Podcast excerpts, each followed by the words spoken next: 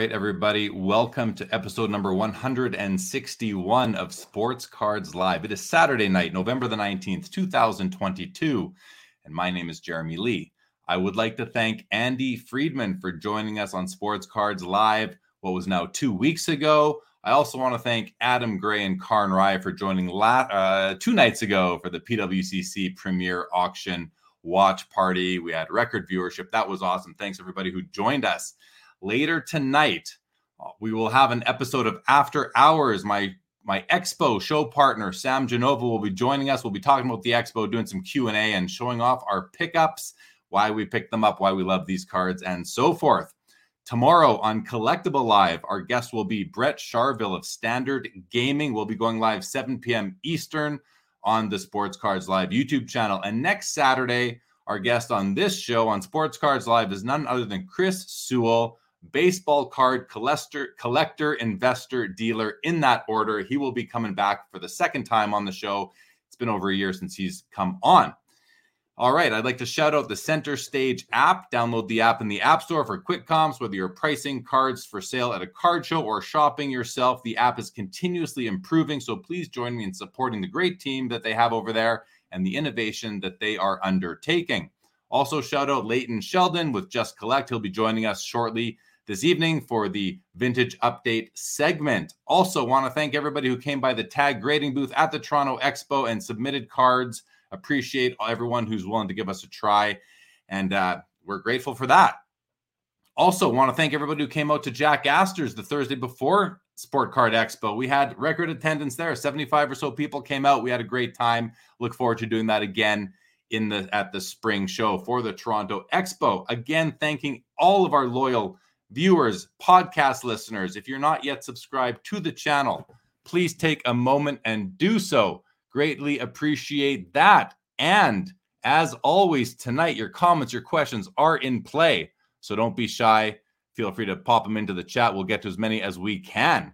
Let's get to it for tonight. Tonight's guest started working in sports card stores in 1991. His favorite products were 89 Upper Deck, 90 Leaf, and 91 Stadium Club. If you're like me and you lived in that area era, you know exactly what that feeling was like. Oh gosh, great memories. In 2011, he co-founded a toy store in Vegas, which led to his work on Pawn Stars on the History Channel in 2014. In 2021, he started working at Game Day Sports Cards in Las Vegas. His favorite teams are the San Diego Padres, the Chargers, the Vegas Golden Knights, and his favorite athletes are Tony Gwynn, Dan Marino, LaDainian Tomlinson, and Eric Lindros. Originally from San Diego and currently hailing in Las Vegas. Let's bring him out. Steve Johnston, welcome to Sports Cards Live, pal. How are you? Very good, Jeremy. Thanks for having me on. And uh, what an intro! Thank you. you're you're welcome. You're welcome. Hey, we you know let's get some hype happening here you know, we we met. uh oh Gosh, I guess we may. I don't even know when I first met you. Was it Burbank? Was it Delmar? But whenever it was, uh, I knew you'd be a great guest. You've got a lot of insight, a lot of experience, history in this hobby, and uh, and then when we actually got to planning and getting to some in-depth discussion, I realized that wow, you know, this is going to be a good episode. People uh, people are going to want to watch this and maybe pick up a few nuggets from you. So let's let's jump right in and set the context for kind of you know why and how you have this experience these insights this knowledge. Tell us a bit about your hobby history from from the beginning and take us through till till maybe joining game day. Well i have to tell you first off i became a collector because of my mom. Uh, so i was a yard sailor when i was a kid. Um, i understood that i could sell my toys and go buy other toys um, and that kind of spurred me into the interest of collecting. And uh, I got into sports cards. And when I got into sports cards, I quickly was like, how can I work this out? So I went to work in a sports card shop. It was actually La Mesa Sports Cards in La Mesa, California. I used to ride my bike about two miles each way uh, every day. And I worked on trade. And so I would trade for what I thought were the best products in the store. Um, and I quickly could amass, you know, big cards like Griffey rookies and Frank Thomas rookies and uh, Chipper Jones and and at the time Phil Plantier, which was a, a Padres thing. Um, and uh, I, I, really kind of took off, and I had my hustles. Um, so I put on, you know, Monopoly nights at the store, uh, home run derbies, things that I could always beat everybody in. So that way, like I could take advantage of it. And uh, I did that. And then from there, um, I started to get into Hot Wheels, into diecast cars. Um, I really kind of had an uh, affection for cars as well. I had a 78 Chevy Nova was my first car. And so um, I was really interested in that. And I found that that was a very lucrative world for me. I could buy multiples upon multiples of those cars and resell them to people. And so I started doing that. And then um, that what became a uh, passion project and my interest turned into more of a business. Um, when I moved to Vegas in 2004, um, I brought my collection with me and I met some people that I started hunting toys for. And when I started hunting toys for them, I was doing it on the side. It was no big deal. But in 2006, I got talked into selling two items I thought I'd never sell, which was a mint unopened sealed in the box Optimus Prime and a mint unopened sealed in the box uh, Megatron. And it was right after grading had uh, started at uh, AFA, which started in, in 2005. And I kept having the same collector ask me for these pieces, ask me for these pieces. And finally I said, look, I said, told myself I'm going to sell these items. Everything's for sale, and then that's what happened. Um, and there we were. And so I uh, I sold those items, and I fell into becoming a toy dealer. And uh, uh, from there, it snowballed. Opened a store, then uh, made my relationship with Pawn Stars. And then, uh, unfortunately, due to a divorce, um, I left the business uh, a year and a half, two years ago, and uh, a year and a half ago. And um, I came on with game day. And I think I found a great spot for me to land. I kind of get to come back full circle, um, come back to my sports card roots. And um, when I met Jimmy and his team over at Game Day, what I really liked is that they were very community oriented. They had a really, really fun like vision for the future. They really wanted to like engage the hobby space, and uh, yeah, kind of became a good spot for me to land. So Oh, right on. Well, we'll get into some Pawn Stars talk. We'll get into what's going on at Game Day, and just so everyone understands, Game Day Sports Cards is a it's an LCS. It's in Las Vegas. How how old is the shop? How long has Jimmy had that shop for now? So the shop's been open about a year and a half. Uh, we're located in Henderson, across from the Raiders practice facility. Uh, Jimmy was kind of foreshadowing when he built the store. He put it in a you know a little bit more of a building area uh, where it wasn't necessarily a thoroughfare and it's starting to become that. Um, the area is budding and building and so that was kind of his game plan. And then at the same time jimmy actually came in 2016 he started doing breaks um, and came from that side of the world. So he was one of the bigger you know breakers on the platforms like facebook and had his own group and everything. And so uh, kind of brought that in and that's actually how i met jimmy was i got involved with his breaks um, being a sports card collector. I got involved with some breaks and he and i started talking business and from there that's how our relationship started.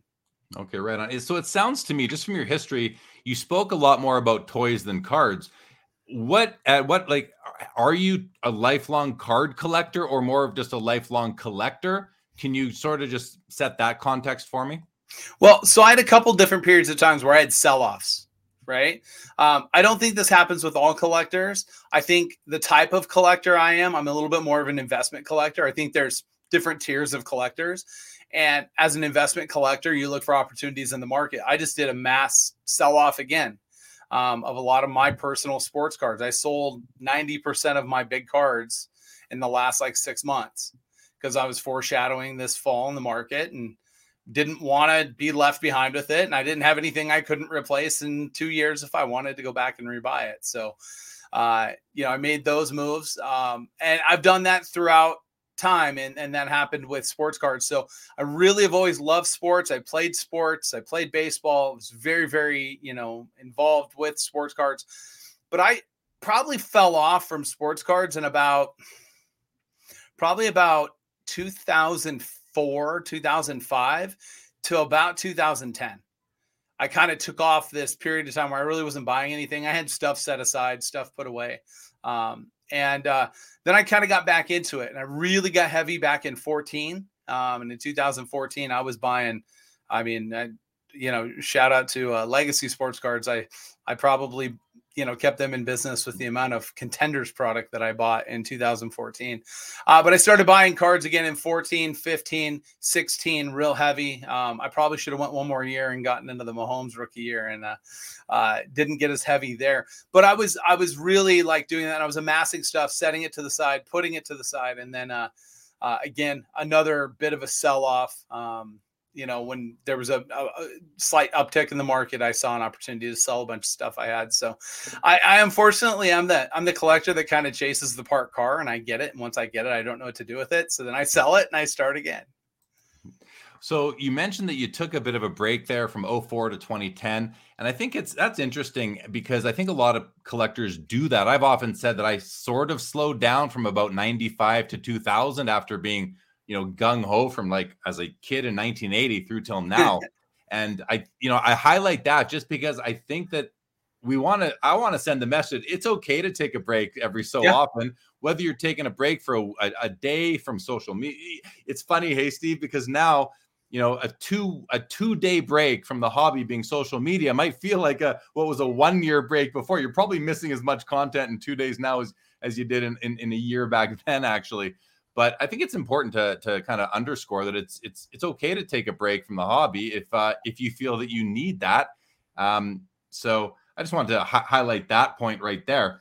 Um, you also mentioned tiers of collectors. You called yourself an investment collector, and I often put my hands up like this. I see you've got investors here, you've got collectors here, and we all fall somewhere in between. I'll say there's no extremes on either end, although there, there might be some, you know, real outliers that are. But when you talk about a tier of collector, can you just expand upon kind of what you mean by that, uh, just to see if it's consistent with what I'm thinking, and per- or perhaps you'll throw out an idea, a concept that I haven't contemplated, and maybe I'll work it in and make it one of my theories.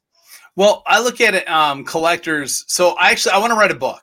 I want to write a book about the collector's mentality, but I believe that there's the investment collector, which purely looks at everything they purchase as an investment, looks at opportunities to sell it. They're more like a day trader in stocks, right? Um, there's the value collector, the person that buys it for long term value, right? But their ultimate goal is to sell it. And then there's the person that that buys it for the personal collection or a personal collector. And I believe those three different areas are strategically different. And the reason they are is because when you've got even when you go the value collector, the guy that like is going to put it away for a long period of time, he doesn't worry about those immediate peaks and valleys in the card he's always looking for term on it. Um, you know, guys I would use for example on that right now are players like Ben Roethlisberger or Tom Brady, guys that you're going to buy into, and until they get their bust in the Hall of Fame, you're not doing anything different with their cards. That's what that collector looks for. Whereas right now in this market is so volatile with what have you done for me lately, right? Mm-hmm. That the investment collector, he's having a tough time right now because he's constantly trying to move through everything. You know, he's constantly trying to move through product and make the most value out of it. And a lot of our influencers are actually these guys. They're the investment collectors. And that's the por- portion of the market I think most of the people try to fall into, but I don't think they realize who they really are until you actually take a step back and really look at it. See, I know I'm an investment collector. I don't have a PC everything is available for sale. I will sell it. I may not want to. I may have a piece that I really like. I may have something that I really like, but there's nothing that I've ever said at this point. Once I sold those toys, everything became for sale. Yeah. Oh, interesting. That's a, that's a great way to break it down. Actually, when you when you said you know the, the the that the hobby, a lot of the hobbies about what have you done for me lately right now. I snickered. Leighton Sheldon's joined us in the back room. I can see he snickered at the same time when you said that. I think we all recognize that that is the case. We're going to bring Leighton out in just a couple minutes. Uh, we haven't gone to comments yet, said hello to everybody. I want to do that. I'm going to start at the bottom here. Uh, Chris C says, I'm a collector. I buy and hold most everything goats, sealed wax, and I mm-hmm. look long term always. That's pretty close to, to my approach right there. Uh, contender, welcome, says Steve. Please write a book. The hobby needs it. And hey, while I'm here, I'll say to you, Steve, Oh, if you need somebody to write the to write the forward, I'd love to be involved because I think uh, I, I, think I, am with I'm with contender. We need it. I'll but and even if I'm not involved, I'll still read the book. Of course, of course. uh, we did that one there. Sorry about that. Um, no, we didn't. Chris says I took a break, a 15 year break from 02 through although I had other things to deal with, but with more more than made up for it in the last six years. Yeah, it's been easy to make up for it in the last six years. That's for sure. Uh, back to the top, though, we got Chris C in the house. We got Lash Schwein. What's going on? Joe Rab says it was another great Toronto Expo. It really was. Lash Wine loves Chris Sewell. Again, he will be our guest next Saturday on the show. We got the Currency Project in the house. What's going on, fellas? Chris C says, Are there any affordable 90s or 2000s hockey rookies you like, Jeremy? I don't have much hockey, but I'm curious to ask you about that era. Great to hear Chris Sewell will be back on. And yeah, there are there there are there are all the rookies from the 90s in hockey, I think, are, are pretty affordable. Uh, Chris, let's save that for after hours and definitely talk about it later on tonight. Jeff McMahon in the house. Yeah, I had I had a killer expo again. We're gonna do after hours tonight after this show. It's gonna be all about the expo. I'll tell all the stories. Albert Jones, what's going on? Diamond Pocklington's back in the house. Good to see you again. Chris says, I just found cards and a bases loaded baseball console game at Walgreens and the memories of playing that game growing up. No doubt. Perk in the house. What's going on? Mark Santucci. Toronto was awesome. If you guys aren't going to be able to stay up late enough to watch After Hours after this show, you can always watch it uh, on the channel later on. Speaking of After Hours, that's Sam. He'll be joining me on the show. He was at my booth all weekend in Toronto, and uh, we spent some some great times together. Daniel in the house, Frank Estella, and Mark Santucci just grabbed a Derek Jeter rookie 98 nameplate for 15 bucks in the New York area. Congratulations! And okay, so uh, Colin Murray says everything is for sale, and I know he's he uh, he had a serious booth at Expo. And Perk says nothing wrong with taking breaks a day, a week, a month, whatever you need, whatever a break means to you. That last sentence is what I think is the important one. Whatever works for you. We that's a nice thing about this hobby, Steve. We don't have to answer to anybody except ourselves, maybe our wives, maybe our husbands, maybe that kind of thing. But otherwise, we don't have to answer for anyone. We don't have to answer to anyone as for why we collect what we collect or why we like what we like, Gross Bros, huge fan. Expo is huge. Yes, it was. Lash Wine says, Is it just me, or do you find that some pure collectors tend to frown on investment collectors? Curious what your thoughts are on that. Let's hang on to that question. We'll do that after the vintage update segment. And Junk Wax Museum, welcome, says SCL, best Saturday night show out there. Thank you so much. Greatly appreciate that. Steve, before we bring out Leighton, any comments on anything I just ran through before we uh we do that? I mean, I'll definitely touch base on the collectors, like mindset on the investment collectors. Um, yeah, I absolutely agree with you. And the reason I do is because the general collector looks at that as someone who drives the market value up on their PC items. It's always when it touches their PC. When it's someone else's PC, they're not too worried about it unless they have it and can trade it for theirs. See, and that's the that's the catch twenty two with the collect the the you know the personal collector. So that guy utilizes that opportunity to turn that into cards for himself, utilizing the investor collector's you know mentality and um, that's it, it's an interesting take because uh, I know that uh, when I first started, it wasn't so heavy where you would be buying to like facilitate your collection, and now everybody does it. All three of those collectors buy to trade and or sell to facilitate what their game plan is to their collection. Yeah, no, that's that's that's well said, and it explains why I started setting up a card shows. It's you know if you can make a few bucks on a card, put it into to your PC, finance the PC pickups was what I how I used to to put it. All right, let's bring on Leighton Sheldon from Just Collect. We're now doing a weekly vintage update. Leighton is a vintage expert out there. He's active in the community, active in the hobby, and just an all around great guy. Leighton, there he is. Welcome back. How are you doing? I can't wait to hear what you want to talk about tonight. But uh, what what do you have to open up with? Well, first off, gentlemen, thanks for having me, Steve. Uh, it's great to meet you. Uh, how are you doing today? I'm doing great, Leighton, and uh, legend in the hobby. It's always nice to share, share the same space with someone like that. Oh, appreciate the kind words. Um, I wanted to make a comment briefly about. Uh, I was listening. I found it fascinating you talking about different collectors, and I think you could probably add into that maybe like a fourth category, of which my guess is most of us will never be a part of. And it's the category where I don't give an F, meaning I have so much money, right? Like a Jim Irsay, like a Ken Kendrick, where they legitimately could probably fit all of those different categories at some point in their life, meaning A, B, and C. But the reality of it is they're a D because they're fully in acquisition mode. They're probably so busy business wise, they're actually having someone facilitate their bidding, getting catalogs, letting them know an auction start and end. Um, and so I think the point is you were talking about how the the uh, collector, um, you know, uh, mentality is someone who even when they have to finance their own PC, they're looking at the card show the way you started, Jeremy. And I think that's kind of the point is that that's what everything has. That's what every collector has in common. No matter where you stand, you basically want that kind of D collector type of money, meaning Jim Irsay, Ken Kendrick, etc. But the reality of it is, none of us get there. So we're all finding a means to an end in terms of to finance. Call it the hobby, call it your habit, call it anything in between. Um, but I just thought that was really interesting the way that you laid out uh, the different groups of folks that are out there, you know, buying for investment, collection, PC, etc.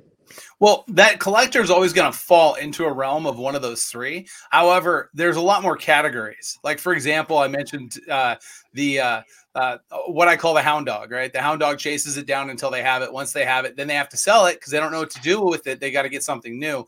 Um, the collector you're talking about, I call the Hail Mary. So the guy that can always snap the ball and throw the Hail Mary, and whether it gets intercepted or it's touchdown, it doesn't matter because it doesn't hurt his pocketbook. He can move on to the next thing, and it doesn't matter. So there's subcategories to every single one of those. It's finding what area of the hobby space you fit into to be able to understand. I actually think it's important for collectors to understand this because if they do, they're going to be a lot more conscious of actually where they should be in the in the collector space and not bouncing all around because the guys that bounce all around those are the guys that turn around six weeks later and come in and say i spent too much money. I don't know what i was doing. I you know whatever it is. And i hate to see that be the case. My my goal ultimately in the hobby is if we can educate people and help them you know be better in the hobby space let's do it. Absolutely. I build up their confidence. They'll be here for the long stay. Totally agree. Well said fellas. Well i love this interaction. I'm, I'm sitting here like just soaking it all up uh, so if I'm sitting here soaking it all up, I'm sure the audience is benefiting greatly from both your knowledge and experience. So, Leighton, as part of what we're doing here with this vintage update segment now on Sports Cards Live, uh, and it's fun for me because I don't necessarily know what you're going to talk about. It, it's fun that way, but you do are you're always going to come with a story or a lesson or something like that. So, I'm going to open the floor to you, and uh, I'm excited to hear what it is that you wanted to talk about tonight. Yeah, I think it's a great way to do it, Jeremy. Uh, so appreciate uh, you giving me the chance. Uh, so the first thing I want to touch upon with the few minutes that we have here is I've been bidding actively in auctions the last few days. Like I'm sure many of you that are out there that are watching the show now live and on replay are doing, meaning PWCC, Heritage, Collect, and probably eBay and anything in between. Um, and so the specific mar- part of the market I wanted to comment on as far as vintage was actually vintage unopened. And what I mean by unopened is, you know, packed boxes, I guess in some um, uh, situations, cases, but they're virtually non-existent uh, as far as you know vintage wax goes. Um, and so, you know, the first thing I would say is prices are still very strong. However, the outliers, the the items that if they were in my possession and I would consider auctioning, meaning like you have all the upside of the auction, probably not a lot of downside um, as far as unopened, is the rare one of a kind items that maybe you know, a couple years ago used to see a lot, um, but now they're only auctioned every several years. Uh, so it seems to me that those kinds of items are still garnering substantial premiums, even though everyone who's kind of in tune to the market knows prices in general right now are down. Um, however, what I found with Unopened, like I said, is that the market is fairly stable. And the only reason I can say that is I bid on tens of thousands of dollars of wax in the last few days, and I won a few items but nothing to write home about. You know, like a 1979 basketball box, like uh, some 80s wax, you know, a mid 70s football box. But you know, I was the underbidder on the 87 Fleer basketball box and a bunch of other basketball that was in collect. And so the point being is that even when um, you know the market is down, if you know a particular niche like vintage and open that I have experience in, um, it still can be a situation where finding a bargain can be difficult. So don't get hung up on that. Hey, for example, you love vintage unopened. Well, if you also collect photography and cards, maybe if unopened hasn't gone down the way that you like and the investment opportunity isn't there for you, just take your efforts and, and move them elsewhere. Or to be fair, just take your cash and keep it on the sideline. Um, but that was my two cents about vintage unopened the last few days. I was personally looking for a discount. I'm just, you know, uh, being transparent. I was hoping for between, let's say, 15 and 30% off and I didn't really see it. You know, I found a few items that cracked through the, the fell through the cracks, um, but in general, it seemed like prices were very solid, uh, and in some cases, actually strong. So, despite the the state of the market right now and a lot of the narrative that we that we read and see out there on social media, you're saying that the vintage unopened category is holding pretty strong, no discounts available. One of the things that that I think I think people understand and they should especially you know you you have a you have a store you have a business called just collect but you also have vintage breaks. So you buy you buy this vintage product to do vintage breaks i'm guessing. Every time you or anybody else opens up a vintage an unopened vintage product again a pack a, a box or a case you are you are reducing the overall supply and population of that item. And so you would think basic economics supply and demand that should increase the value. So while you say you're looking for a discount really it should be going up in price every auction that these that these items keep coming you know with again with the adjustments for the the general economy of course. Um, steve your thoughts on vintage wax and uh, you know do you see a lot of it in in at game day? Is it something that your customers ask for? Uh, how can you sort of uh, jump in and let us know your thoughts well, the first part of it, the, the part of the market that you see a lot is that 90s wax era, unfortunately, the late 80s to 90s. It's just everybody sat on that because they were all forecasting that it was going to be worth millions and everybody kept it sealed. Um, but I, am on. I'm, I'm where Leighton is in the vintage market. That th- I never suspect in a downturn like this that your real vintage items. It doesn't matter what area you're in. Sports cards, coins, comics, toys. It doesn't matter that you always have a little bit more stability in it. That's the thing. Not as much upside a lot of times. You don't have the big booms in vintage like you do in other card markets or other, you know, collectible markets, but you have more stability in it. And that's where Leighton's seeing right now is that that market's showing stability in a very volatile time for cards. It's down, it's down overall. It really is. It's still probably down in that 30 percentile, 25 percentile, but it didn't take that 60, 65% dip that a lot of um, a lot of the card market saw. And the reason it didn't is because there's some there's cards that are just kind of substantiated as the staples of what they're going to be.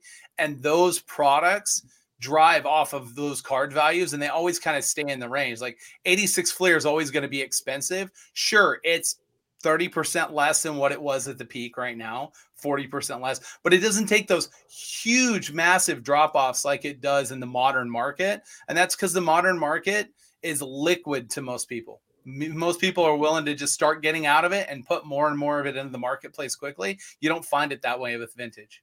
Yeah, no, for well said and, and agreed. Uh, Leighton, before you respond to that, we have a bunch of comments and questions coming in from the chat. One of the one of the discussions that the chat is having right now is what is vintage? We know it goes back as far as cards go, but where does it end? I'm to put what I what I for and this is another one. When I said earlier, no one can tell you what to collect. I also think no one should be able to tell you what how you define vintage. And it seems like the more the longer you've been into vintage, the further back you you you define vintage to end.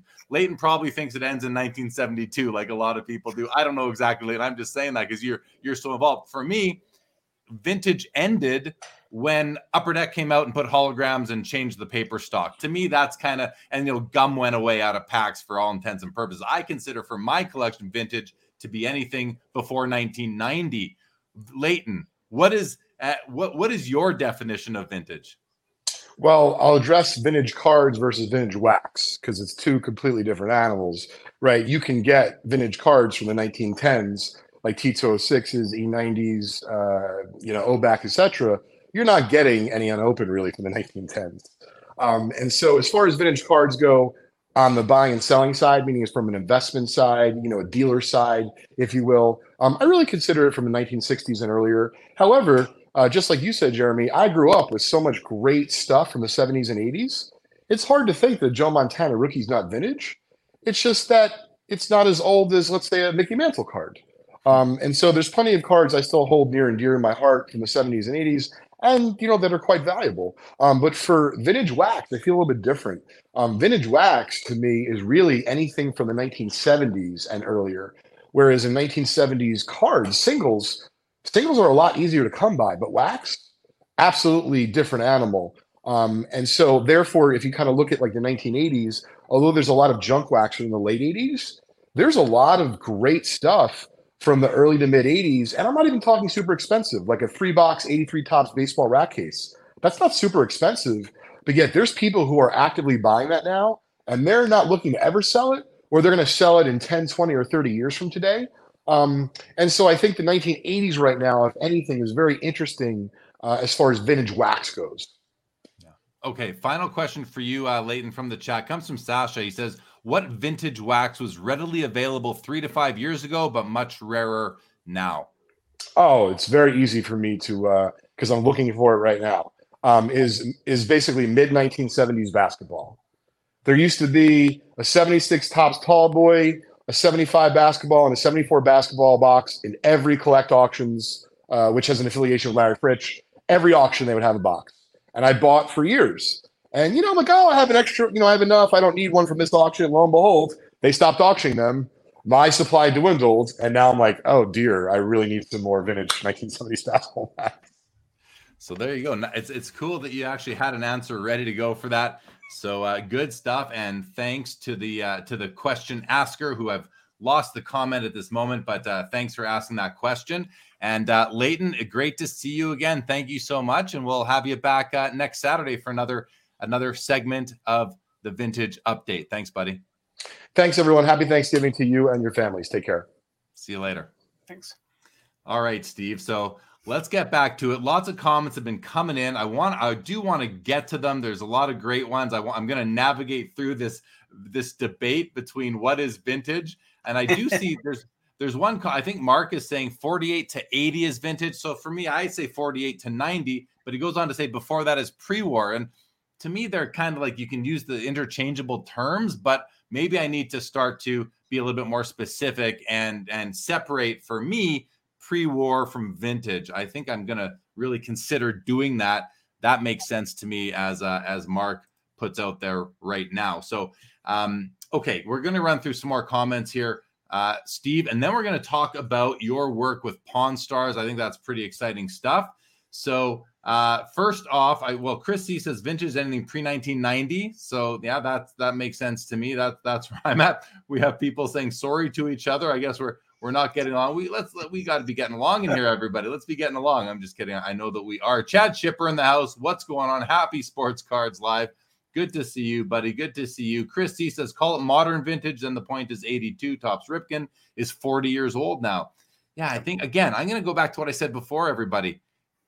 I don't know if there's a rule for this. I think that I don't think we're ever going to have a consensus. I think it's kind of what you want. Contender says, shouldn't vintage be 30 years and older. Just like an antique has to be 100 years old by definition, maybe vintage needs a definition. I know a lot of people, Steve, use the wine definition for vintage, which I don't know, remember what that is, but it might be 30 years or 20 or 15. I'm not sure.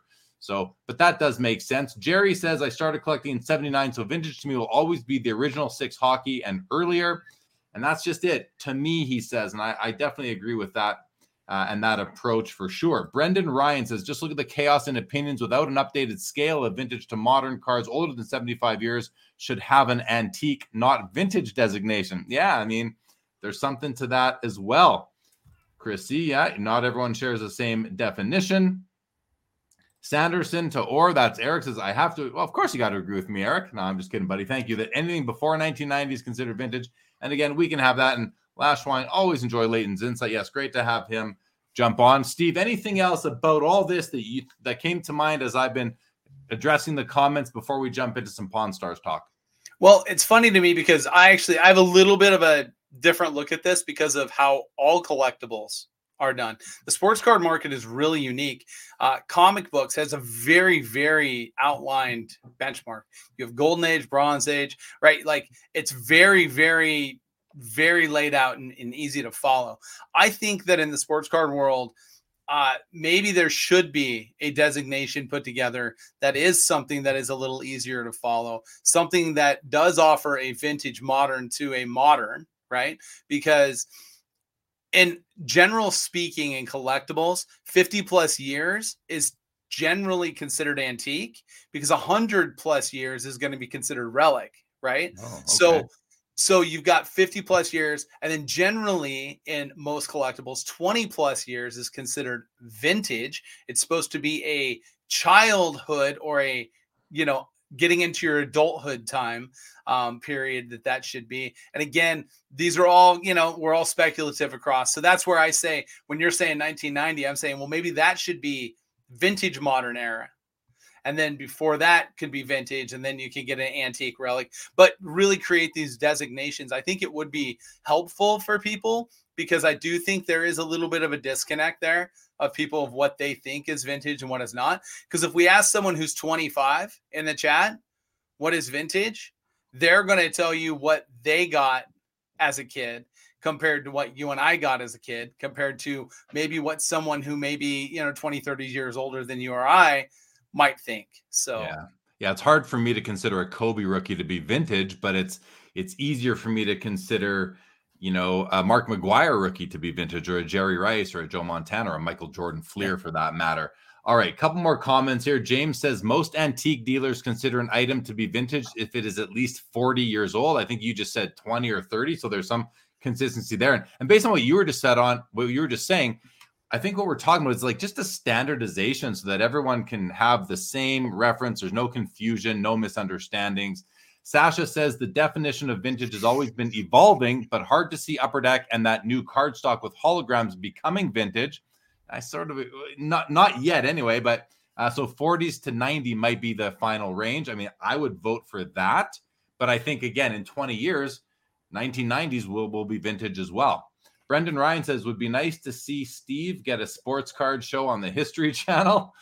hey, I guess if anyone can do it, it might be you, Steve, considering you already have relationships at the History Channel, which we're going to talk to you talk about right away. Pocklington says pre-serial numbered cards are vintage to me personally. I'm an 80s baby, so what I grew up with is vintage.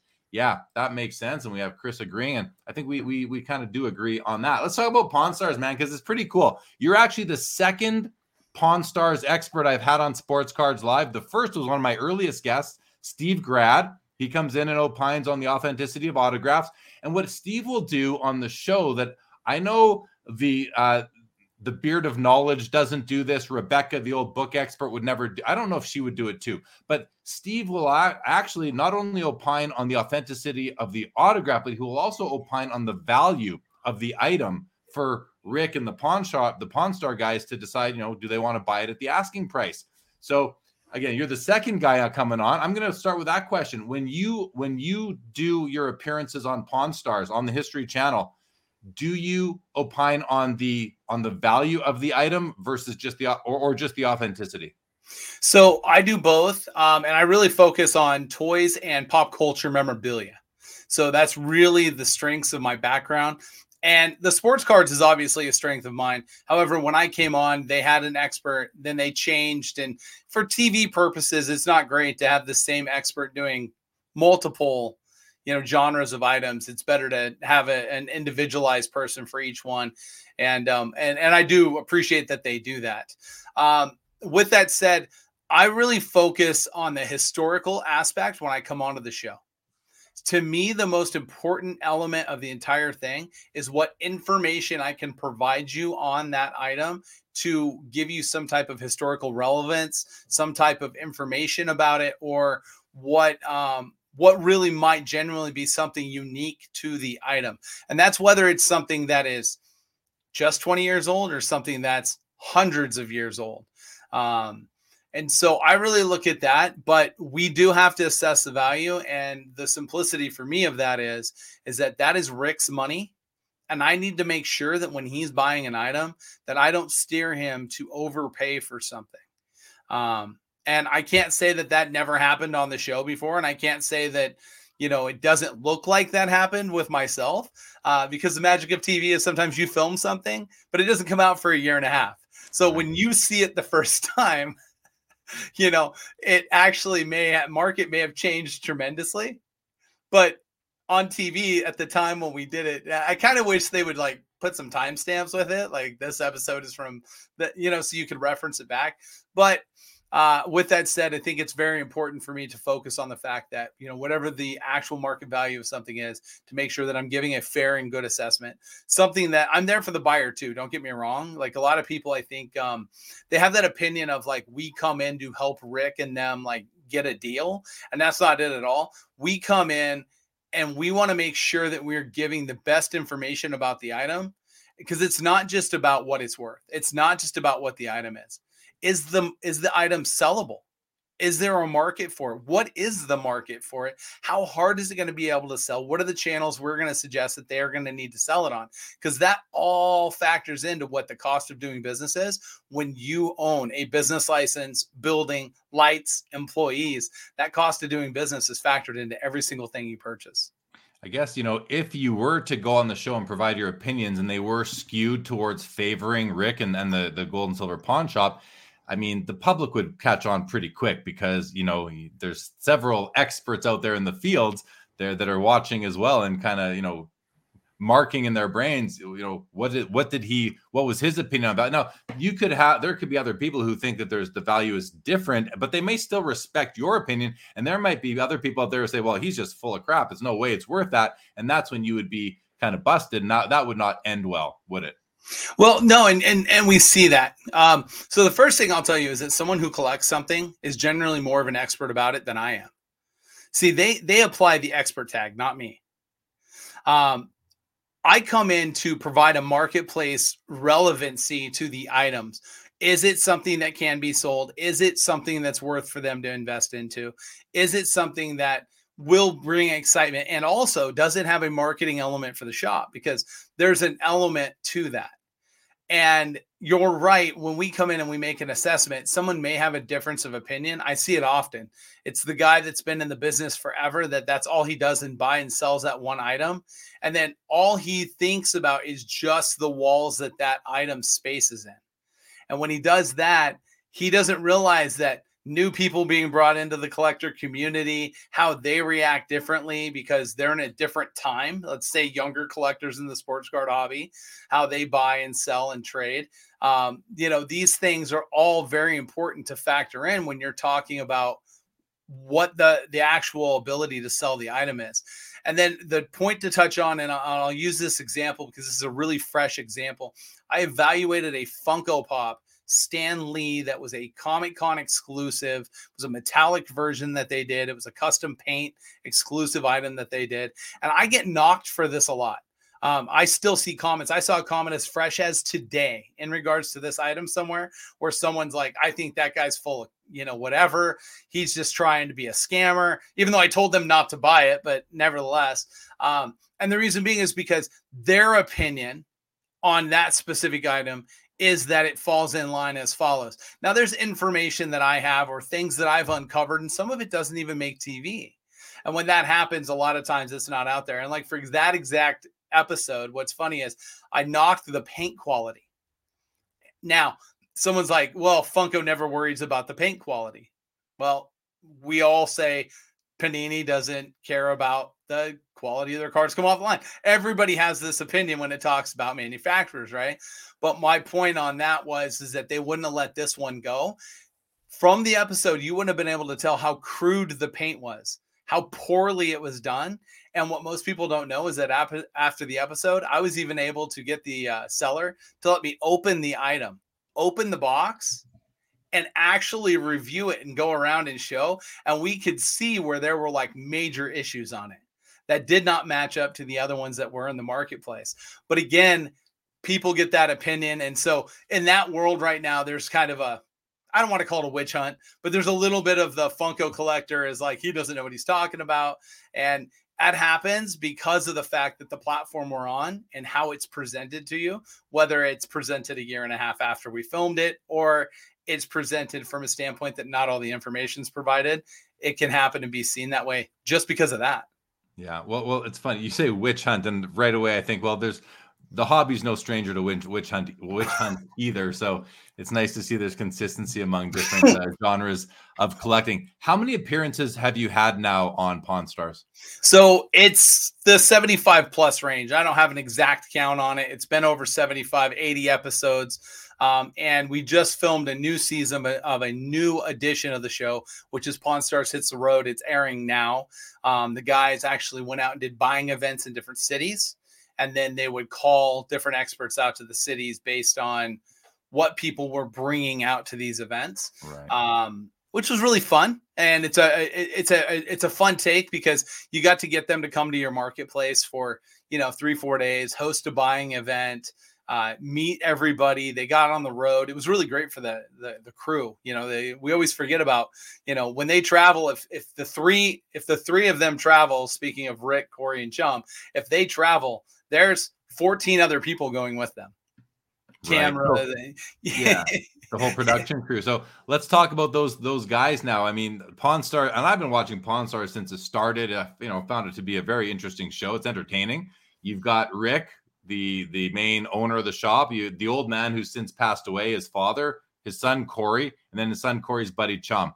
So that there's three of them still living. You got to know the old man a bit. What are these guys like to work with? Did you be, have you? And this is you know the what you don't know by watching the show. Have you become friends with these guys? Were you were you sad when the old man, as they called him, passed away? Did you go to his funeral? Are you pals with Rick? Did you go to his wedding? Do you chum around with Chumlee and Corey? Tell us a bit about the the dynamic sort of away from the the screen that we get to see. Well, it's always funny because they always say, "Let me call my friend." Right? That's I got a friend. Let me call him. Um, so the way I got involved, because I think that's important to say, is that we had a mutual customer who had been for years telling them that they should be using me. Um, and ultimately that information got passed on. They made some wholesale changes. There was quite a few expert changes during the season that i came on. And in fact you mentioned steve grad uh, in the interim between changes in the toy expert and pop culture expert and me coming in, Steve Grad evaluated a prop collection of Star Wars, like screen use Star Wars stuff that he actually did the evaluation for. Um, so it's kind of funny because I, I, jokingly say, no, no, no, there's three toy experts because Steve Grad was the second. Um, but uh, working with the guys is really unique. And, and when they brought me in, um, it was from that standpoint. So it really was a professional relationship, right? And I came in and got involved from that standpoint when I got involved with them, I think I really took to Chum. Um, he's really into sports betting. I uh, kind of he's a little younger than I am, but still has a lot of the same interests and focuses. Um, when we talk about nerdy stuff as well as sports, uh, Rick being the smartest guy I've ever met before.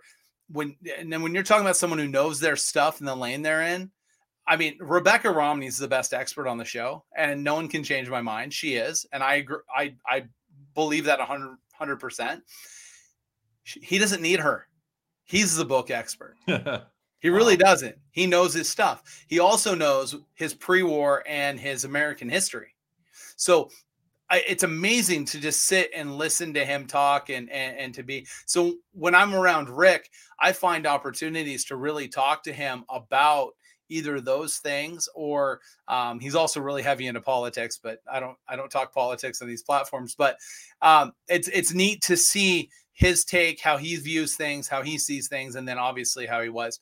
As far as the old man goes i came in in a really unique time. The old man had gotten sick so i actually didn't film with him at all.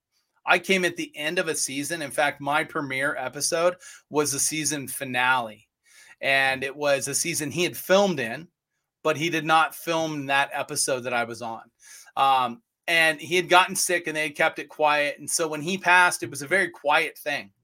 Um, and they had kept it that way and they, they wanted to keep it private. And I, I, think that they did an incredible job in the, the day and time that we're in.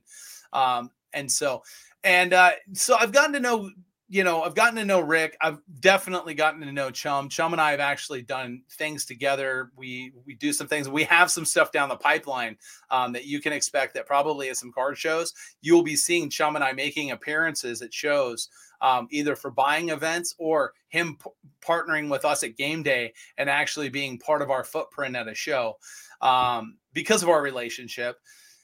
Corey's the outlier for me. Um, Corey I film with him. I don't really see him much beyond that. Um, I also don't go hang out at the shop often. I don't do those things, so I don't run the time to to be around those guys as much. Um, so you know, it's purely purely a professional standpoint. But I've definitely become a lot more friendly with Chum, and uh, you know, he and I have built a, a, really good rapport and relationship. And I'll be honest with you, it shows on on screen. Yeah. Our chemistry together is hands hands down easily the best of the three that I film with. Although Rick is a consummate professional, and like I said, he really, really gets what he's doing. Um, so that's kind of how it's built with me. So not gonna say that I'm friends. I can be the buddy, but what I can tell you is this is that I respect each one of them for what they do and how they do it. And each one of them has their their lane, the thing that they do well. And you know what? They've done a great job on that show to keep it rolling. Yeah, no, for sure. It's I don't know how many seasons it's gone, but it's it keeps on going, and uh, it's pretty. It, it's it's a still a good. It's still a good show. How do how do they feel? I don't know if you can answer this or not. You know, I forget who they use for sports cards now. For a while, they were using a guy named Jeremy who had a shop in Las Vegas. I know they've moved away from him now. How do how does the shop feel about sports cards in general? Is it a is an ex, is it an exciting sort of vertical for them, or is it like they would rather be doing memorabilia and Hollywood music sort of stuff? I think the best stuff for TV is Hollywood memorabilia, uh, game used items, things to that extent that really kind of like for a television standpoint, they're a little more visual, right? A bat being on the counter is a lot more visual than there being a graded, you know, Mickey Mantle, sure. right?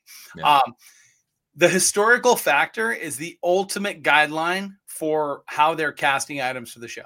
So when they're actually deciding if an item is actually going to be on the show, that's really what they're looking at. They're looking at what's the historical factor of it, what's important behind it, why, and is there a historical tie in to it because those things matter the most. And I remember um, Daniel Wulkan, who was um, till recently the sports expert for the show um, with Memory Lane in California. Daniel did a uh, Babe Ruth bat, right? Um, and the historical relevance behind that item.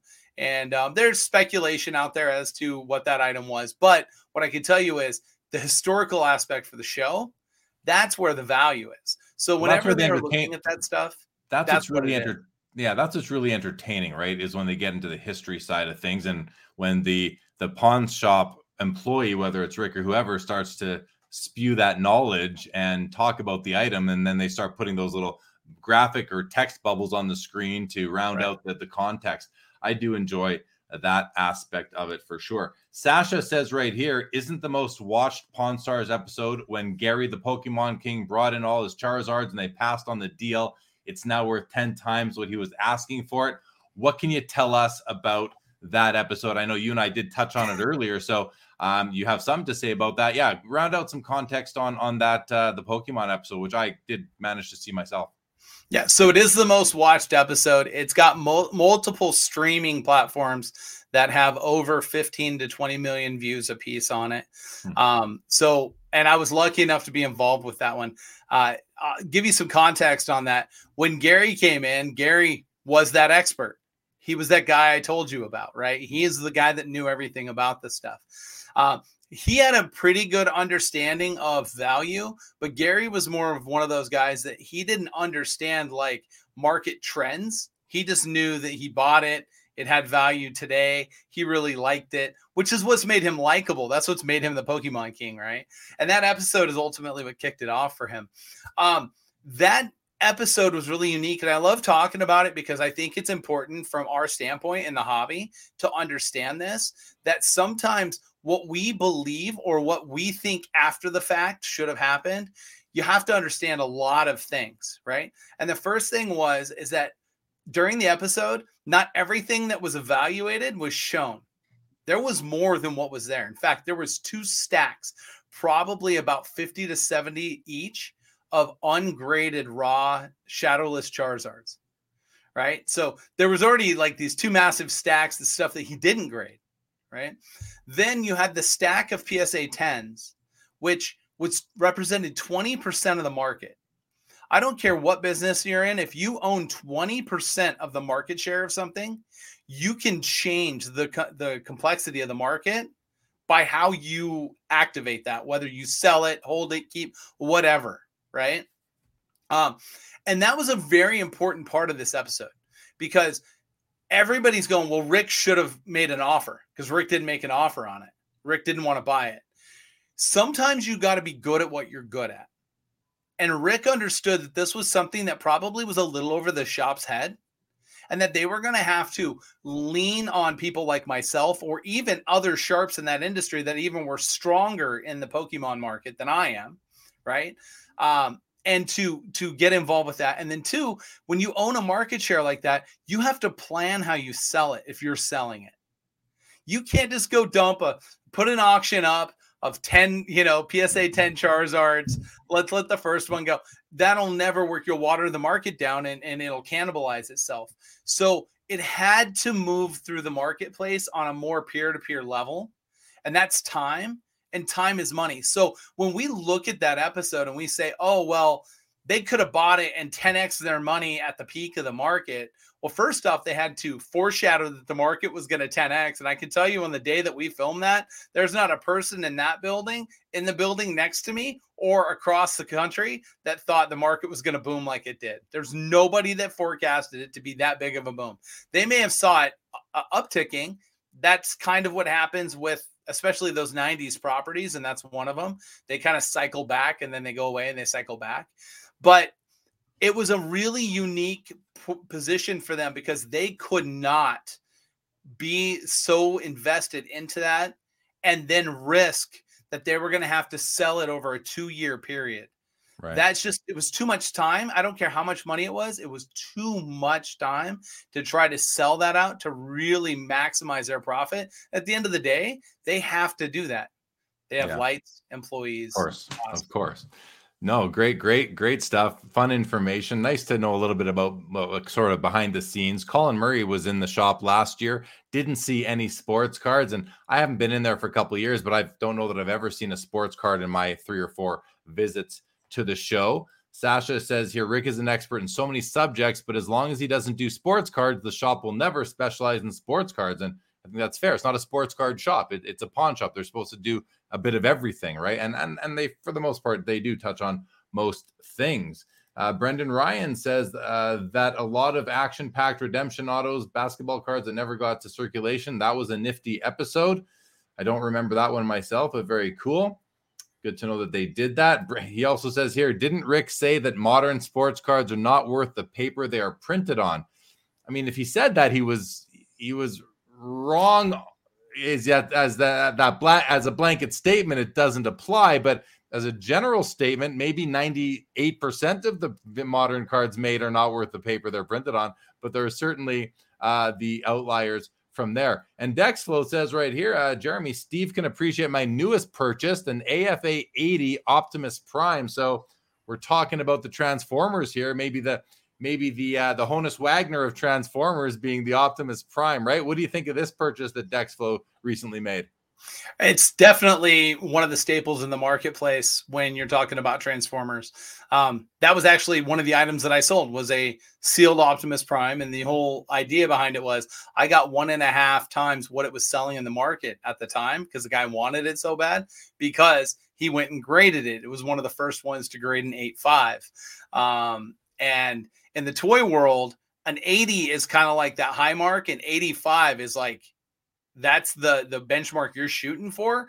That's the bgs 95 number that's the psa 10 number right? Because you don't 10 toys. T- toys don't go 100 they don't um, and so an 8.5 in the vintage toy market is very strong. 80 is very very good. So that's an incredible purchase. That's something that definitely is one of those in my opinion that's a value collector move where you grab that and you hold it.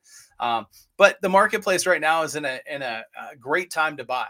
Right, this is a, a very liquid market. If you're liquid, you should be buying like you never have before, um, and you can continue to buy for I believe at least six more months, um, maybe five more months uh, over that period. But I was going to save this line of discussion for a little bit later, but you've introduced it, so why don't we uh, why don't we do that now? and just talk about because I did I did tease in the description that you know you've got some investment strategy, some some tips for people uh, based on success your some successful experience. Now I've said a hundred times, maybe more. I don't offer investment advice. I'll tell you what I'm buying and collecting. It's up to you if you want to. If you ask me what what players I like or what cards I like, I'll tell you. But that's what I like. And uh, and if they don't do well for you, that that's on you. You know, I'm I'm not advising anything. In this case, when you presented me the information the other day, I thought, you know, this is this is information that I don't mind being shared on my channel because I I liked what where you I liked what you were saying in terms of like it made sense to me that uh that you weren't just really forecasting, You're actually using logic to make some decisions. And it wasn't just based on, you know, who are the hottest players right now. It was based more on economic circumstances versus, say, on field court or ice. So, with that said, you know, why don't you expand on that a little bit and talk about, you know, where we're at in the market right now? Obviously, since the pandemic, since really early 2020, the hobby blew up and then it's come back down to earth over the past, I don't know, six to nine months or so. And now we're going to move forward. There's a lot of people asking and wondering when is the bottom of the hot? When is the bottom going to be? The new bottom is is it now? Is it six months from now? And uh, and what should we be doing right now? Is it should we get out now? Should uh, you know sell your cards now and maybe buy them back cheaper down the road, or hold on or keep buying? So with all that said, can you just sort of uh, take us through your mindset, uh, but please give us the historical context that you're using to forecast ahead. Well, first off, I think it's important for people to understand that I started this at a very young age, right? Um, and I use this one specific moment. I share this in Sports Card Hobby often, which was I was an avid reader of Baseball America. And Baseball America, in the very back end, used to have a little section that was talk that would always talk about up and coming minor leaguers and stuff that was going on.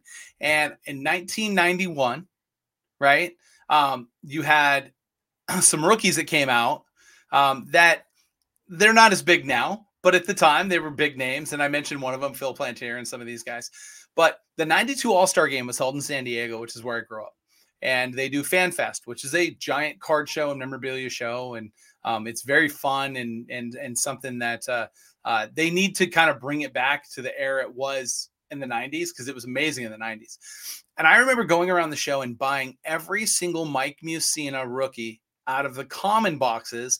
I paid 15 cents a piece, 20 cents a piece for them. I bought every single one of the show. And I remember taking out an a hundred count case completely full of Mike Mussina rookies out of out of FanFest. And it's six weeks later, right? And I meant I see the comment that Chris has about Todd Van Poppel. While everyone else was buying him, I was off buying Mussina.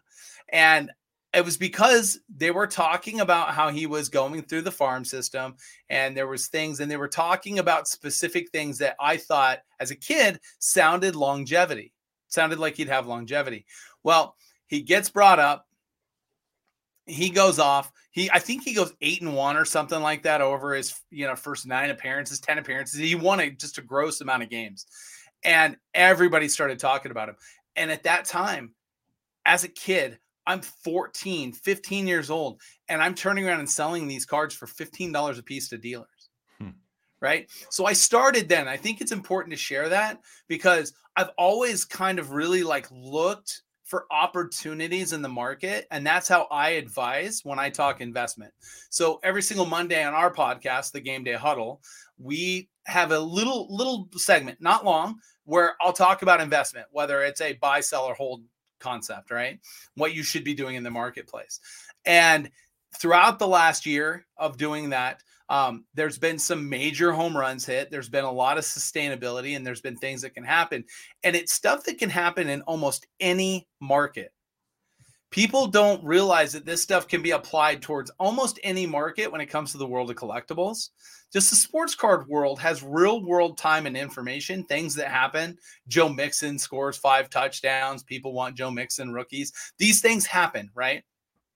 So if you can forecast some of this stuff, you can see some of these things that are happening or some of the things that might be a downturn for it, you can take advantage of it.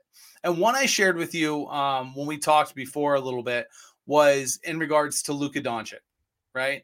everybody had invested so heavy into Luka. They had gotten, I don't want to say they're upside down, but I want to say that they definitely kind of got where they bought real heavy and bought high. And a lot of people didn't know how to get out of it. All they kept saying, I kept hearing this constantly. Someone would come up, they would look to sell a card to our shop or another dealer, and they would say, well, I bought this for X and I can't lose that amount of money. I can't lose that amount of money. And I kept hearing it said over and over and over again. And it dawned on me that most of these people that were buying in the marketplace and buying at that high level didn't know how to correct themselves in the market. And that's with hedging. And the way you hedge an item is you got to go out. If you bought 10 big Luka rookies and you bought them at the peak of the market, and you're now looking at it and they're down, and you're like, dang it, I spent way too much then.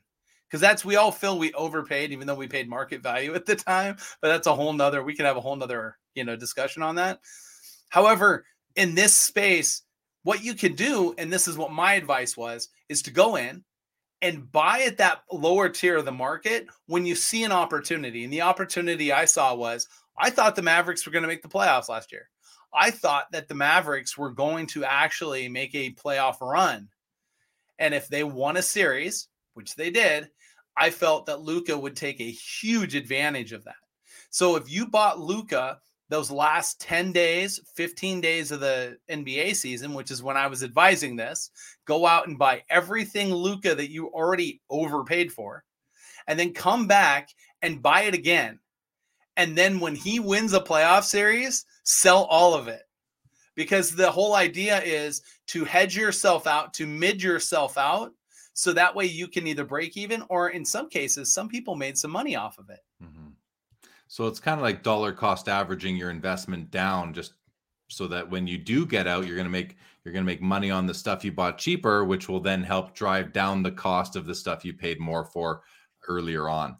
Yeah, that, that's a it's an interesting strategy. Uh, Brendan Ryan throws out a, a, a I think an important question on the strategy. Basically says, do you chalk that up to instinct or analysis? I would definitely say that I spent a lot of time of analysis. Uh, one example that I can give you, and again, this is all stuff people can go back and fact check me on. So I have no problem saying this stuff. Two weeks before the Mac Jones boom last year, I looked at the Patriots schedule. I saw how people were spending money on the 21 product class and buying boxes of stuff. And I said, they're grasping for someone to take the lead here.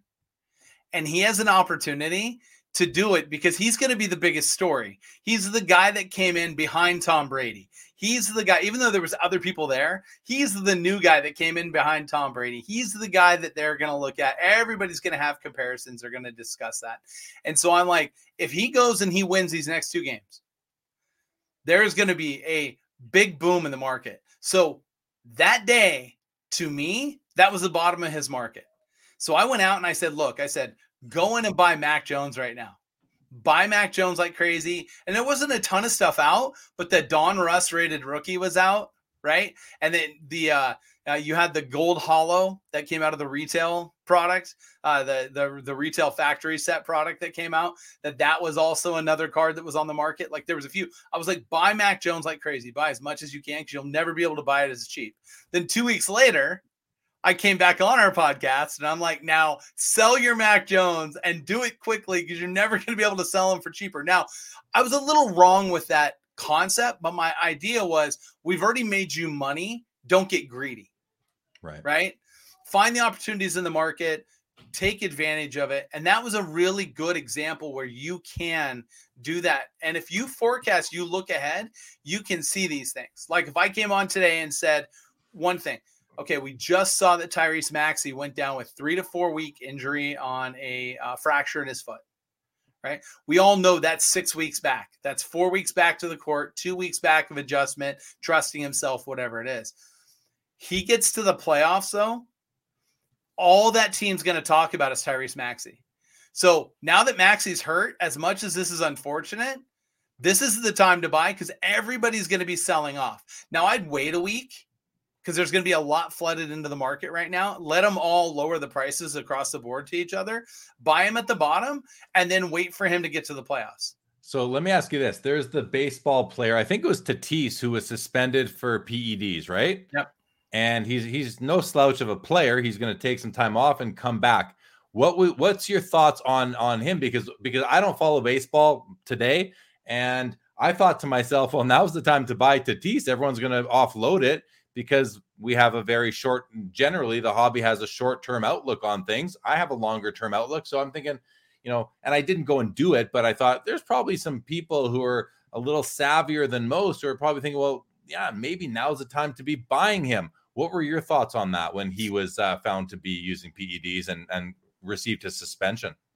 Well, first off, I'm a little bit of a homer here, so let's forecast that. I'm a Padres fan, so he was definitely one of my guys, right? Um, with that said, uh, the marketplace looks at these PED violations a little bit differently now. If you need any example of that, is that in the world of fantasy, everybody was chomping at the bit as soon as DeAndre Hopkins came back off the uh, off the suspension list to be able to play this year. Everybody was willing to make a deal for DeAndre Hopkins because again, it's about what you've done for me lately in the modern world, and I believe that that's what's happening here. Tatis took such a dip in the market that it's a very, very safe opportunity. You are not going to get yourself leveraged into anything too heavily to not be able to get yourself out of it, if that makes sense. And I have a very simple play for him. When he comes and he hits his 10th home run since he's been back, it'll all be forgotten. Yeah, for sure. So where was he when we forgot about it? Because that's where I think we'll go. Do I think he'll boom? You just you just got muted somehow, Steve. If you might maybe your mic disconnected somehow. You might need to pop out and pop back into the studio. All right, so we've lost Steve for a second. This did happen. Uh, this happened earlier in training, so I somewhat expected this, and he'll be back in a minute. We'll wait for him. Uh, Currency Project says dollar cost averaging in cards. I use it myself. Yeah, it's a it's a good way. I think that was a good strategy that Steve outlined. He's back. Let's see. Can we hear you now? I think I think we got it got it fixed, and I do apologize. No, no. Um, so to finish up my, my my thought on that is just purely simple, which is uh, Tatis is a, is is a good investment. I don't want to say he's safe. There's a little bit of volatility there that's possible, um, but I do believe that it is an opportunity in the market right now to buy. He's not my number one to buy in baseball right now. Like I'm not advising uh, to buy that. I actually forecast prospects a lot, so I'm more of about the prospect and getting you value when the prospect makes it to the major leagues, which I believe is important. Okay. Um, but he's definitely one you can you'll be able to make some money on once that you know 10 home run plateau happens okay so two comments the first one we're going to come back to tatis in a second but i want to go to chris c because you talked about the fact that you like to you you look at prospects uh, there's a Cardinals prospect who's going to be huge. Some say Jordan Walker, but his autos are ridiculously priced. Can you just take like a couple seconds and address this? Address Jordan Walker. So Jordan Walker is an incredible player. He's got a couple of things that don't go well for him. One, he's not going to be good in the media. And we we've come to find out that in sports, it's very important for them to be good in the media. Two, he's coming into a team that is losing some superstars, losing Yadi, losing Pujols. Those guys are kind of taking a little of that allure away from that team. So here come the new the new guard and the new guys. And right now, the baseball player, like collector, wants to be in the realm of like, you know, I want to see this guy do it. So Jordan Walker's a very good investment. However, not now. If you bought Jordan Walker eight months ago, that was when you were supposed to buy Jordan Walker. See, I believe that this is all timing is incredibly important. The guy on the Cardinals you should be buying right now is Nolan Gorman. While everyone else is buying up Jordan Walker, you should be buying Nolan Gorman because okay. he's the guy that still has tremendous upside and you can get him cheap enough. Okay, there we go. And uh, so Bonkers has a comment here. It says when a baseball player is connected to PEDs, their card values never hold over time from Bonds, McGwire, Sosa to A Rod. These players' cards compared to other players with similar stats aren't close. I think he's right about that. And we were talking about Tatis, thinking, you know, 10 homers in, he'll be mostly, it'll be mostly forgotten. And I seem to like, I know what Bonkers is saying. I mean, he's not, he, this is factual what Bonkers is saying, but something in my head makes me think that it's just a little bit different from what was going on in the 80s and 90s and the way society viewed these people to today. Uh, you know, and again, I don't know what PEDs everyone was using, but I think steroids is a pretty strong word and it has some negative connotation to it.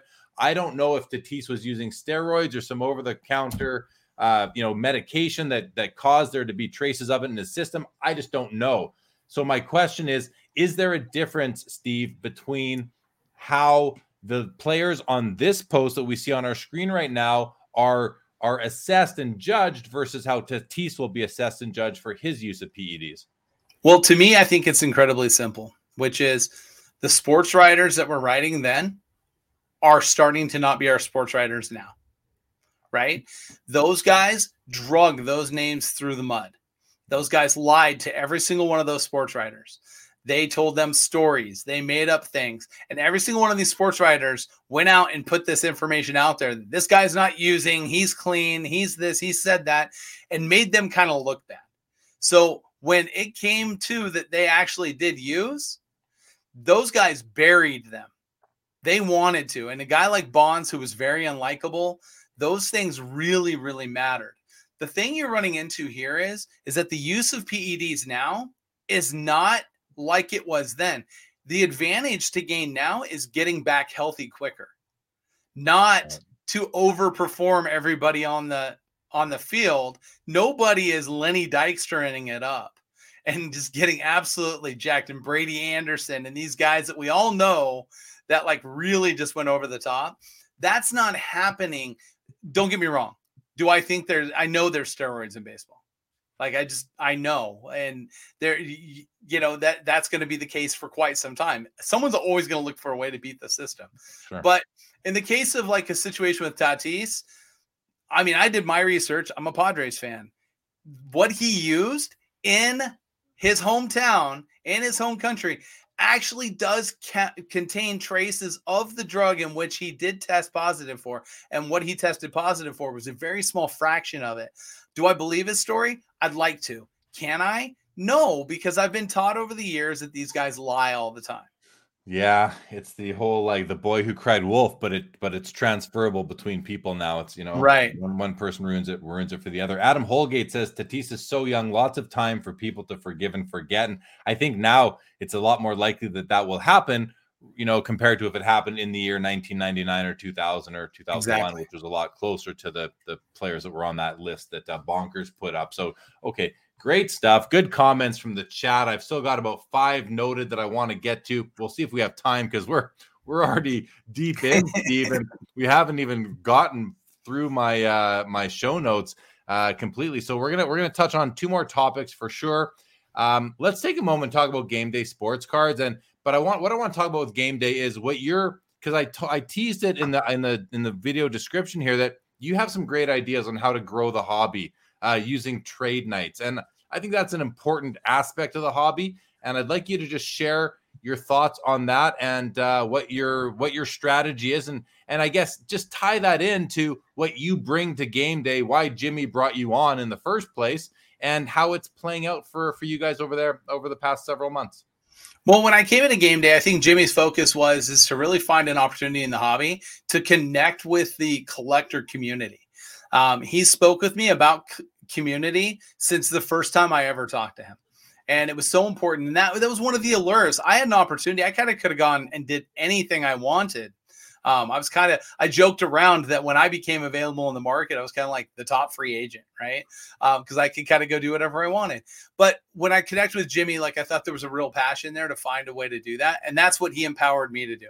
So when I came on, I came in with some marketing background and event experience. I've done event production, produced conventions, um, been involved with a bunch of them over the years, and uh, even going back to I'm a DJ by trade, and had a DJ background and did mobile events. I've done over 1500 wedding receptions. So the thing is, is like when you've done these events, you kind of understand flow and concept and all that. And that's what we really looked at. So we came in and I said, look, I said, I think there's an area of the marketplace that really could use some help. And that was in the trade night concept at the card shows because they essentially would just like, okay, there's a room open. Feel free to go in there and trade, guys. Well, there was no real vibe vibe. There was no real feel to the room. There was no real elements that really felt like they could work but every show producer wanted to charge somebody to have their name attached to it. Well i wanted there to be value for that. Thought that was important. So if tag for example sponsors a trade night and we're involved with that i want to make sure that we give tag value right? And i think that that's incredibly important. And then two end user. What does it feel like to go to these things? Are they fun or is it just an extension of your day? And I felt in some aspects it was an extension of your day. So we wanted to find ways to really vibrant it up, make it different, do those things. Yeah. So it's funny you mentioned, you know, and you mentioned tag. And the reason I, am bringing that up now is because at the at the Del Mar show just a few weeks ago, I was there with tag. We were set up, and we did not sponsor the trade night. Uh, I think you guys sponsored. I think Gameday sponsored the trade night, but you managed to do something for tag that was really cool in the trade night. And I like, did you? Why don't you explain what that was? And I'm not, you know, this isn't just about tag because you could have done it for any company that was there, but you did do it with us and just talk about like what you did, why you did it, and and and you know how it was received. Because I mean, we we were very happy that you did it. I must say. Well, when we do when we do an event with one of these event producers, I always look at how I can add value. I've always thought that. In fact, I've I've taught my employees over the years that any employee who's ever worked for me, I always say, how can you be plus? Like what where where can you elevate your experience and be better for the company and for the consumer or whoever it is. So whenever we do something, I always look for opportunities. And in this case, Tag was a sponsor of the convention, but not the trade night. They were not solicited by us to be a contributor to prizes because they were already spending so much money with the show but when they came and approached me and said, Hey, we would love to give some stuff away, of course, I'm going to take care of one of the sponsors for the show and make sure that they get showcased properly.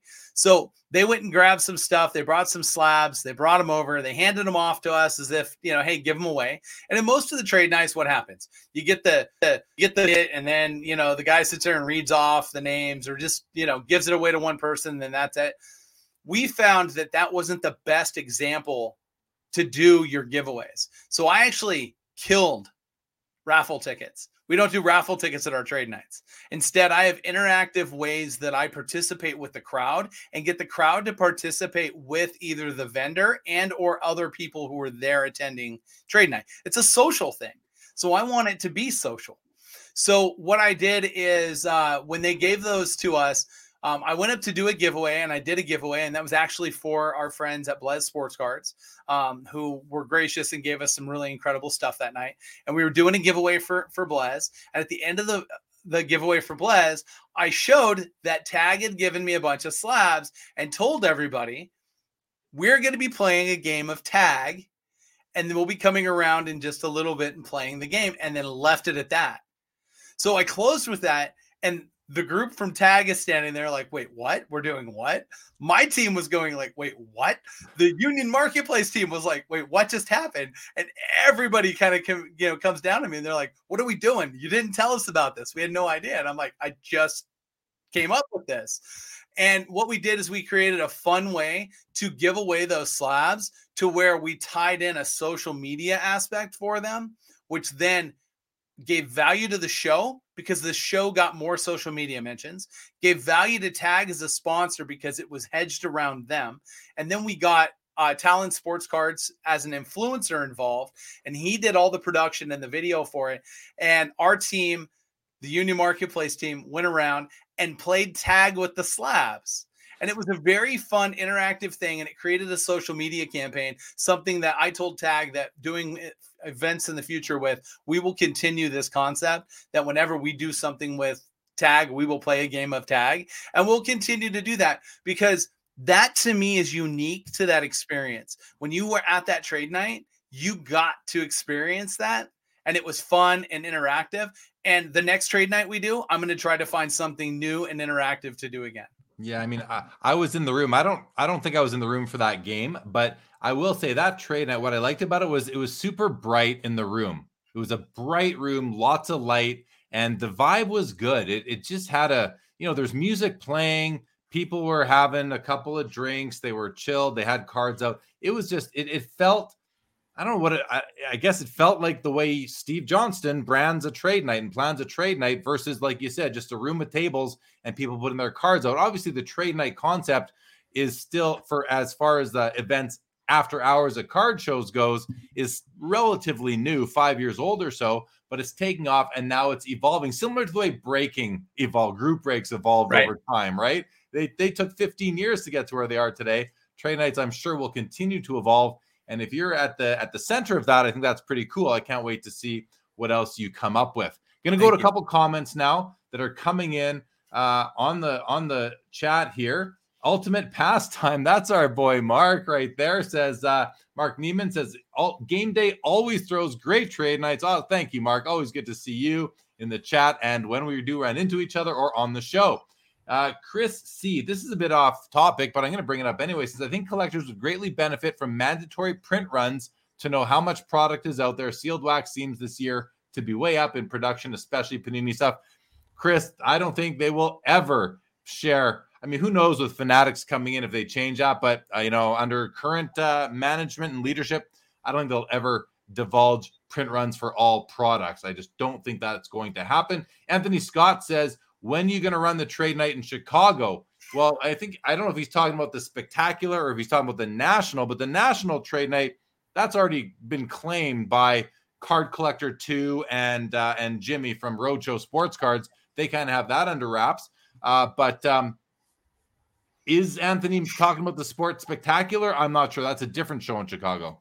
So we will actually be partnering with uh, for their show, I believe, in March, and producing the trade night uh, for them at that that event. So we will be doing another event. Now this will be our second time partnering with Ludex on a trade night. We did one here in Las Vegas, and we will be coming back with one um, uh, for them then.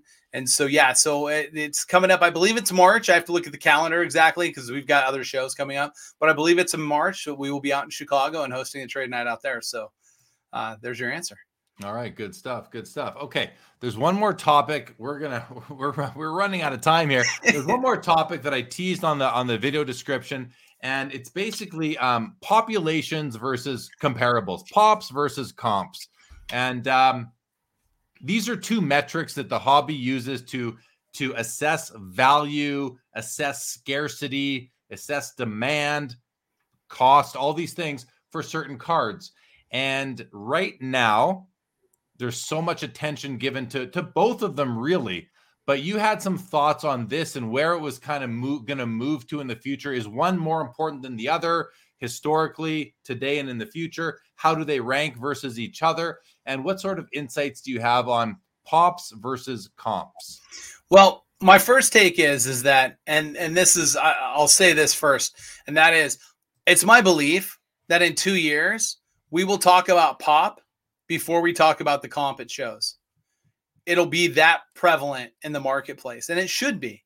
Um, right now, the advice, the investment advice that I'm giving to people are more based around what the, this metric is. So the uh, question that was asked earlier tells you even further how I get involved in the metric on it is that I actually think it's so important to really be aware of what your pop count is on what you are buying and what you have that that should actually be an investment game plan if you're buying now.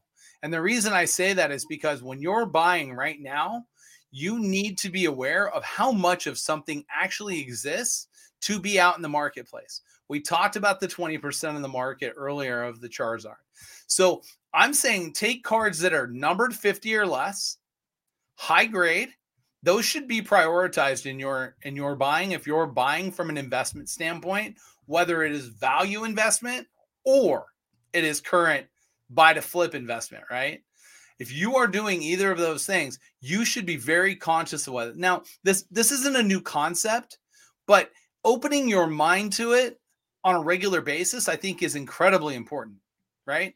And then also being aware of when something is a, a numbered card that is, for example, uh, one I can use. I we sold recently on one of our live streams on whatnot a Triston Casas 2020 Bowman Chrome Purple that was numbered to 299. Now it was graded an 8.5.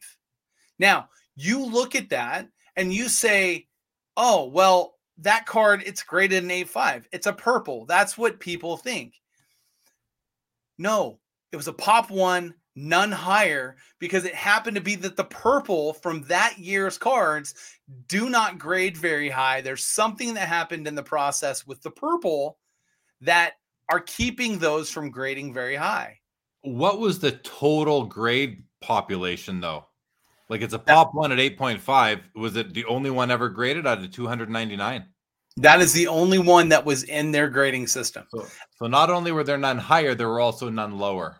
Right. So when you're looking at that, all of a sudden you're looking at a card that there isn't a comp for.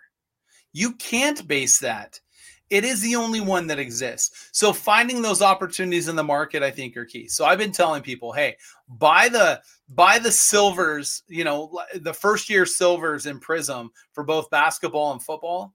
Buy those first years um, that are cards that are low pop, right? Cards that are less than 50 population, you should definitely be targeting.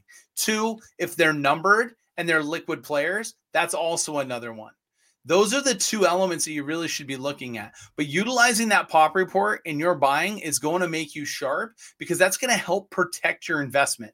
Because while the pop is low there, you know that's going to give you an ability to at least be in the minor group of people that have that card graded rather than being into a card that everybody has that at any one time a group could go and throw it down on the market, water the market down and drive the value of that card down.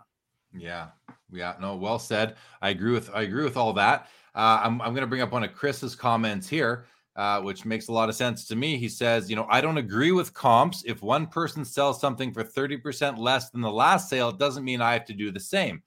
And I I mean, he's right about that. Somebody might need quick cash, and it's on a, a platform that is tracked by the data services, and it now becomes the latest comp, and it's thirty percent discount. It's you know the the the general public who who who researches these data points doesn't necessarily know what the specific circumstances were around that transaction that disposition at that price another thing that i another issue i have with comps is that if we're only ever willing to pay the last comp prices will never move. They'll just never move. Latest comp is the is the permanent price. So you have to have a bit of you know i don't know if it's just some some uh, some be a little bit brave to pay more than a comp or you know to be able to set a record on a card. The other thing about comps that for me at least i put a lot more stock into them when they are for what i call a commodity card. You know a card that's trading every day no problem. To a, a card that isn't rare nor scarce. Um, i'm gonna i'm gonna use the comps in my decision making to purchase or not that to purchase or not purchase that item uh, it's to weight a lot more heavily than a card that you never see come up for auction or, or come available at a card show or anything like that. So I think comps have their place, but population, like you said, and we're we're so far into the the grading era now that I, I don't listen. I'm not going to say most cards are graded, but many cards are certainly graded. Mm-hmm. That now you kind of know, you know, especially for cards that are say five years uh, old and and older, the populations aren't going to spike significantly anymore. That spike took place over the past 30 or so years. So populations, I, I'm with you. I'm with you, Steve. I think population is much more important moving forward than the overall comp, uh, especially when it comes to to the rare cards, because there, in many cases, there is not a comp for you to hang your hat on anyway. Well, and I think that what you're touching on when we talk about the comp too.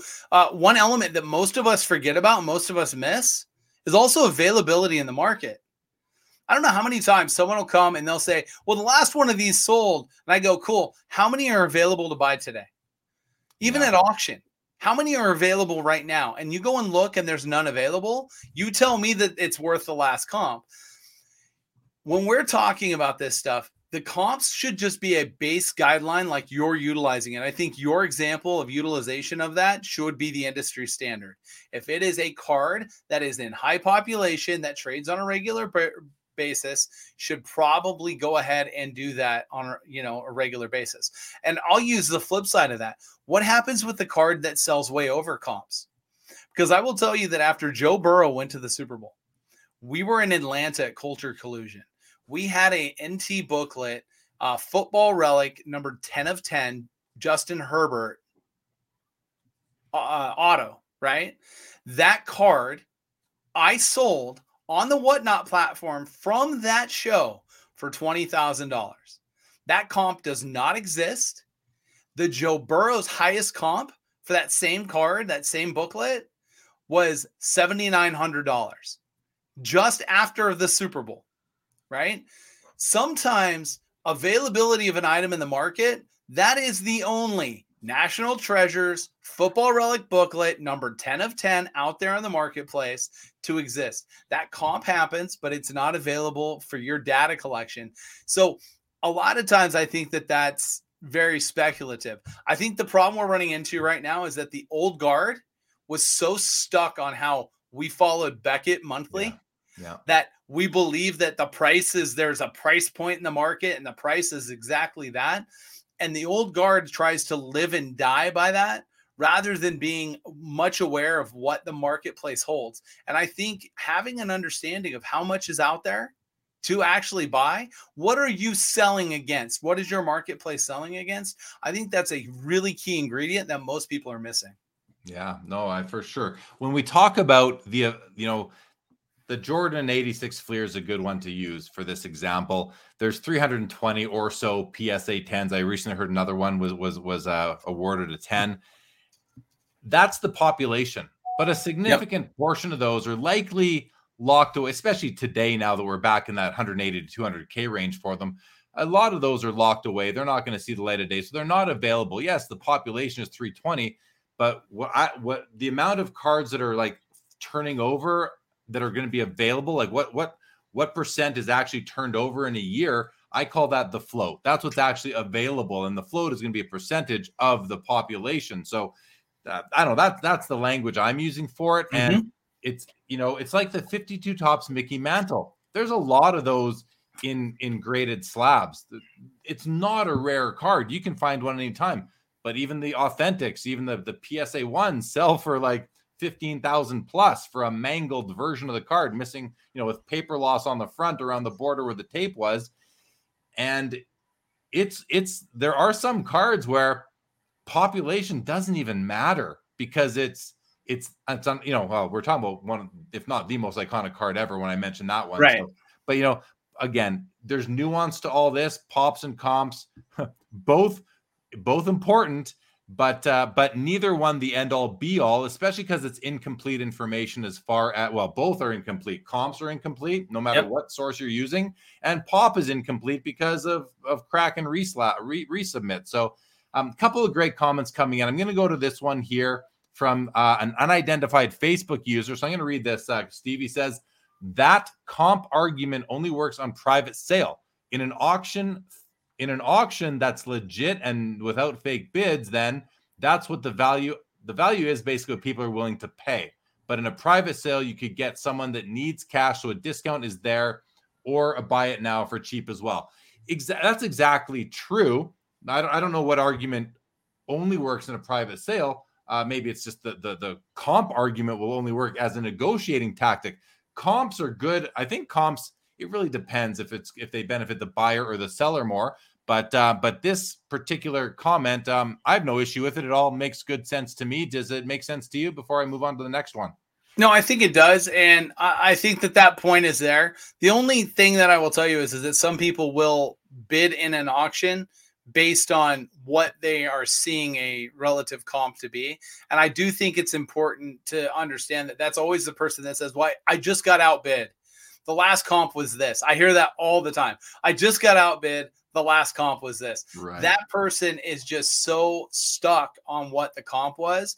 And I'll jokingly say, like, people would come in all the time. I remember people coming in the store and saying, well, this is worth X. Well, no, it's not. I can show you that it's sold recently for X, Y, and Z. It's closer to this. However, watch this. And I did it one day. I took a little trinket off the counter, took a picture of it, posted on eBay, put $10,000 on it, and said, Do you want to buy that? I'm only asking three bucks in store. But someone has it up uh, for $10,000 to show and illustrate to that person that we're still in, and I told you this, the wild west of this industry. In the hobby of collectibles, we're really still in kind of like the dinosaur era where a lot of this has not developed itself enough to really be honed in to say these are the standards. Right. We're going by a baseline, not a guideline. Yeah. Yeah, I agree for sure. For sure. Diamond Pocklington says when I buy high end cards, it has to be the best pop personally. So I think he means the highest grade. That's a nice position to be in. I always pick, you know, where I can afford, and then that'll be. I'll then I'll, I'll try and find the nicest copy for that grade that's in my budget for that card, which is interesting because it may not be my overall what I can afford, but I have a budget for that specific card. and then I have other budget within what I can afford for other cards because I never only want one card at a time. Uh, let's see what else. Oh, and Chris makes a you know very just a simple but true comment. Pop counts are inaccurate because they don't count if someone sends in the same card to PSA like three times. Many cards are resub to get tens. Yeah, that's what I was saying before the pop and resub game, which I mean, I used to think that the, and I've said it on the show probably two years ago, I thought they were probably overinflated the pop counts by, I don't know, three to eight percent. Now I think it's like 30 based on what I'm learning about just how much, you know, crack and resub right. actually goes on. Okay. You know where that, you know where that matters? That matters in the low pop cards because when it is a low pop, which is my advice in telling you that cards that are numbered to 25 or 10 or that are just not ever going to generate a lot of pop count that's exactly where that's going to matter and that that's where you're going to be on a winning side yeah yeah no well, well said and good insights throughout man we're at an hour 40 we're going to end this episode uh, I have another show starting in five minutes after hours with my buddy Sam Genova, who is with me at the expo and we're just gonna. I got I got my stacks of cards here that I'm gonna share and uh, and have a chill out uh, after hours episode. Uh, start we'll start that on the channel here in about five minutes. Sam, if you are watching, you might want you can head into the studio and I'll see you over there in a few minutes. But uh, Steve, listen, I think we're I think we are as I just said we are going to wrap up. Man, great insights. Uh, you're a great guest, and we'll definitely welcome back again. We'll have you in the future uh, on the show again. So I want to thank you for for joining us and thank you for the chat for all really great. Con- I gotta say, I I watch my share of content, Steve. Nobody has a chat like Sports Cards Live does, where they the uh, just the quality of comments and the thoughtfulness behind them. I don't see it anywhere else. And like I said, I you know I watch a lot. I'm talking about live streams. I see a lot of great comments on on on a lot of channels afterwards but as far as during a live, uh, nobody beats uh, Sports Cards Live's chat. So thanks everybody for that. I see a lot of thank yous coming through right now. Stukes, see you, you see someone new every day. Thank you for that, Stukes, and great to have you. Welcome to Sports Cards Live. Diamond, great to see you. Mr. Pocklington, Brendan Ryan, Mark Santucci will be there for after hours. Adam Holgate, really appreciate that. Steve, thanks again for joining. Final word to you, and then we'll end this. Yeah, well, thank you for having me on. It's been uh been awesome, and uh, you know you're right you have a very educated chat and i think that that's incredibly important uh, to have in this this hobby people that are discussing the hobby in a positive facet and you're doing a great job with it jeremy so keep it up thanks i appreciate that steve thanks again thank you chris thanks anthony scott see your comments there everybody uh, we will be back give us a couple minutes the link is on the channel you'll see it there for after hours with sam we'll be back i can go fill my water and uh, we'll keep on going for tonight on the channel so steve thanks again everybody. Hope to see you uh, shortly after Purple Haze. I see you there. Thank you so much. Anthony Scott, thank you so much. This episode is over. Seeking the truth never gets old. Introducing June's Journey, the free to play mobile game that will immerse you in a thrilling murder mystery. Join June Parker as she uncovers hidden objects and clues to solve her sister's death in a beautifully illustrated world set in the roaring 20s. With new chapters added every week, the excitement never ends. Download June's Journey now on your Android or iOS device or play on PC through Facebook Games.